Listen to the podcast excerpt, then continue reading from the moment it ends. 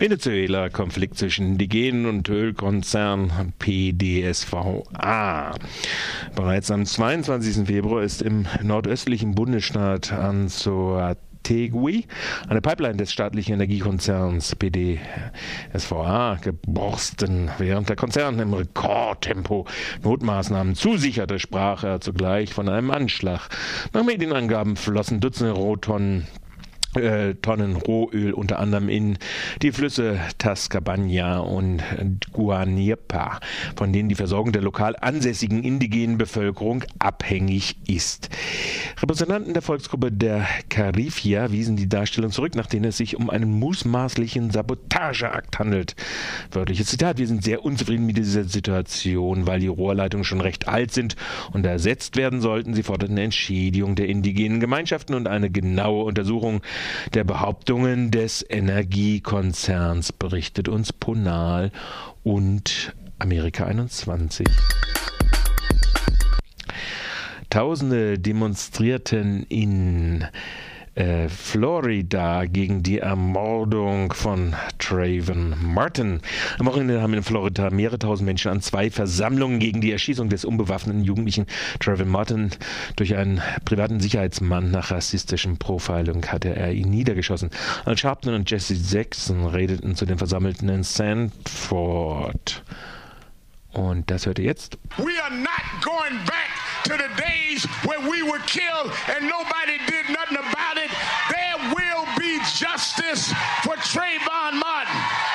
Zimmerman will go to trial. That does not stop racial profiling and rising violence in our country. The same people who finance this law, this horrible law which incentivizes vigilantism, stand your ground. The same folks who finance voter suppression. If they take our votes and take our lives, we will not let them take our dignity. Not take our dignity, sagte zuletzt Jesse Jackson. Die Anwälte von Trayvon Martin haben nachgewiesen, dass die Ausflüchte des schießwütigen Sicherheitsmanns Zimmerman und der sich nach wie vor auf freiem Fuß befindet, sich als unwahr erwiesen haben. Zum Beispiel einen Anruf bei angeblich der Help-Notline 911.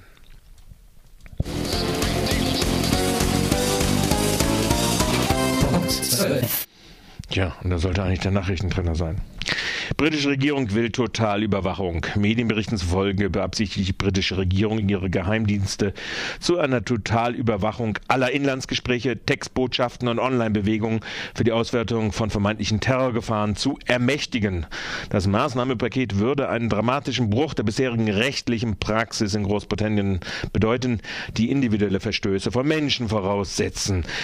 Das konkrete Maßnahmenpaket soll Anfang des nächsten Monats vorgestellt werden.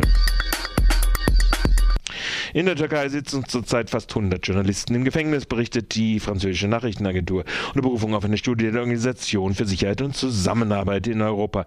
Die Zahl der inhaftierten Reporter sei in den vergangenen Jahren deutlich gestiegen. Innerhalb eines Jahres habe sie sich fast verdoppelt. Nach Angaben der Organisation werden die Untersuchungshaft von Journalisten in der Türkei häufig verlängert. Ihnen drohen zudem lange Gefängnisstrafen. Besonders oft würden Journalisten demnach aufgrund von Antiterrorgesetzen verfolgt. Die ständige Gefahr einer Festnahme könne die ohnehin weit verbreitete Selbstzensur in der Türkei weiter befördern. Die Organisation für Sicherheit und Zusammenarbeit in Europa habe die türkische Regierung aufgefordert, die inhaftierten Journalisten freizulassen. Außerdem sollen die Mediengesetze der Türkei geändert werden, damit Journalisten nicht mehr wegen ihrer Arbeit im Gefängnis sitzen. 2 Jahre nach der schweren Ölpest im Golf von Mexiko sterben immer mehr Delfine. So weiß es die deutsche Presseagentur zu berichten. Und eine Studie der US-Umwelt- und Wetterbehörde zufolge seien allein in diesem Jahr in der US-amerikanischen Küstengewässern 84 tote Wale und Delfine gefunden worden. Vor der Ölkatastrophe seien in der Region durchschnittlich 18 Delfine in einem im Vierteljahr gestorben. Nach der Explosion der Ölplattform Deepwater Horizon vor 2 Jahren sind über lange Zeit hinweg große Mengen Rohöl ins Meer geflossen.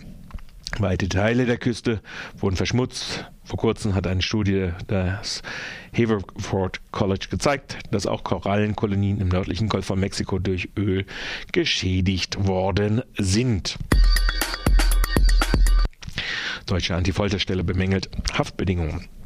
Bei Vorstellung ihres Jahresberichts 2010-2011 hat die Deutsche Antifolterstelle zwar festgestellt, dass sie auf keine Fälle von Folter in der Bundesrepublik gestoßen sei. Zugleich bemängelt sie aber massive Missstände in deutschen Haftanstalten, die nicht hingenommen werden dürften. Zu kleine Zellen, zu schlecht mit Frischluft belüftet, fehlendes Tageslicht und eine übermäßige Überwachung stehen auf der Mängelliste.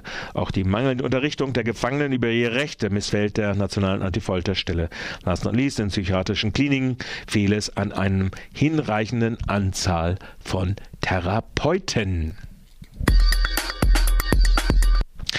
Keine Rendite mit Anstand. 2 Tage vor Beginn der Hauptversammlung des Daimler-Konzerns am Mittwoch, dem 4.4. in Berlin, haben die kritischen Aktionäre ihre Hauptanträge vorgelegt.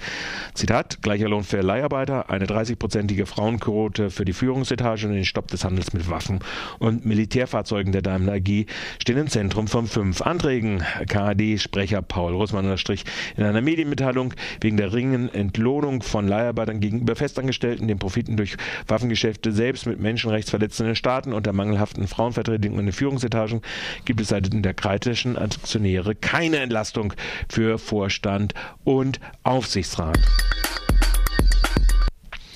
Illegale Polizeipraxis, Politik ohne Handlungsbedarf. Die Hamburger Polizei filmt rechtswidrig Demonstrationen. Das hat eine kleine Anfrage der innenpolitischen Sprecherin der GAL-Fraktion Antje Möller an den Hamburger Senat ergeben. Die Videoüberwachung friedlicher Demonstrationen ist polizeiliche Praxis geworden, kritisiert Möller. Zitat weiter: Anlasslos und systematisch, die Praxis muss ein Ende haben. Seit April 2010 werden die Gefährte zur Observation systematisch eingesetzt. Seitdem wurden die Observationsfahrzeuge laut Hamburger Senat bei 39 Demonstrationen eingesetzt, zu 30 Anlässen, bei denen aufgrund fehlender Gefahrenlage auf eine Speicherung des Videomaterials verzichtet wurde, so die Senatsantwort, zuletzt bei der Stopp-ACTA-Protest und den norddeutschen Antinazi-Demonstrationen. Auch wenn die Aufzeichnungen nicht gespeichert worden sind, war der Einsatz der Kamerawagen dennoch rechtswidrig. Das sagt zumindest das Oberverwaltungsgericht Nordrhein-Westfalen in Münster. In einem ähnlich gelagerten Fall hatten die Richter entschieden, dass das Übertragen der Bilder auf einen Monitor das Versammlungsrecht und das Recht auf informationelle Selbstbestimmung verletzt. Obwohl die Rechtslage auch nach Entscheiden des Bundesverfassungsgerichts eindeutig ist, sieht der Hamburger Senat keine Handlungsnotwendigkeit. Vielmehr lässt er lapidar erklären, die rechtlichen Vorgaben des Versammlungsgesetzes werden beachtet. Was macht eigentlich Grün-Rot in Baden-Württemberg? Südwestindustrie mit 1,7% realen Wachstum in den ersten Monaten 2012 gegenüber dem Boomjahr 2011. Das Statistische Landesamt hat die Wirtschaftsdaten für die ersten beiden Monate des Jahres 2012, Januar, Februar, der Südwestindustrie veröffentlicht. Preis- und arbeitstäglich bereinigt bleibt ein Zuwachs von 1,7% in den Büchern hängen. Nach wie vor ist die Kfz-Industrie mit 6% und der Maschinenbau mit 4,1%, genauso wie die Investitionsgüterindustrie mit 7,5% im Plus, immer im Vergleich zu beiden Vorjahresmonaten. Beträchtliche Einbußen erzielen die Konsumgüterindustrie mit einem realen Minus von 2,8%. Die Pharmaproduzenten verzeichnen ein Minus von 4,8% und die elektrooptische Industrie inklusive Datenverarbeitung verzeichnet einen satten Rückgang um 8,3% im Vorjahresvergleich. Das Gesamtplus würde insbesondere durch eine stärkere Inlandsnachfrage von 1,9% im Vergleich zur schlechteren Auslandsnachfrage erzielt. Aber die Inlandsnachfrage war, wie gesagt, in der Investitionsgüterindustrie. Ja, und das war's heute mit den Nachrichten.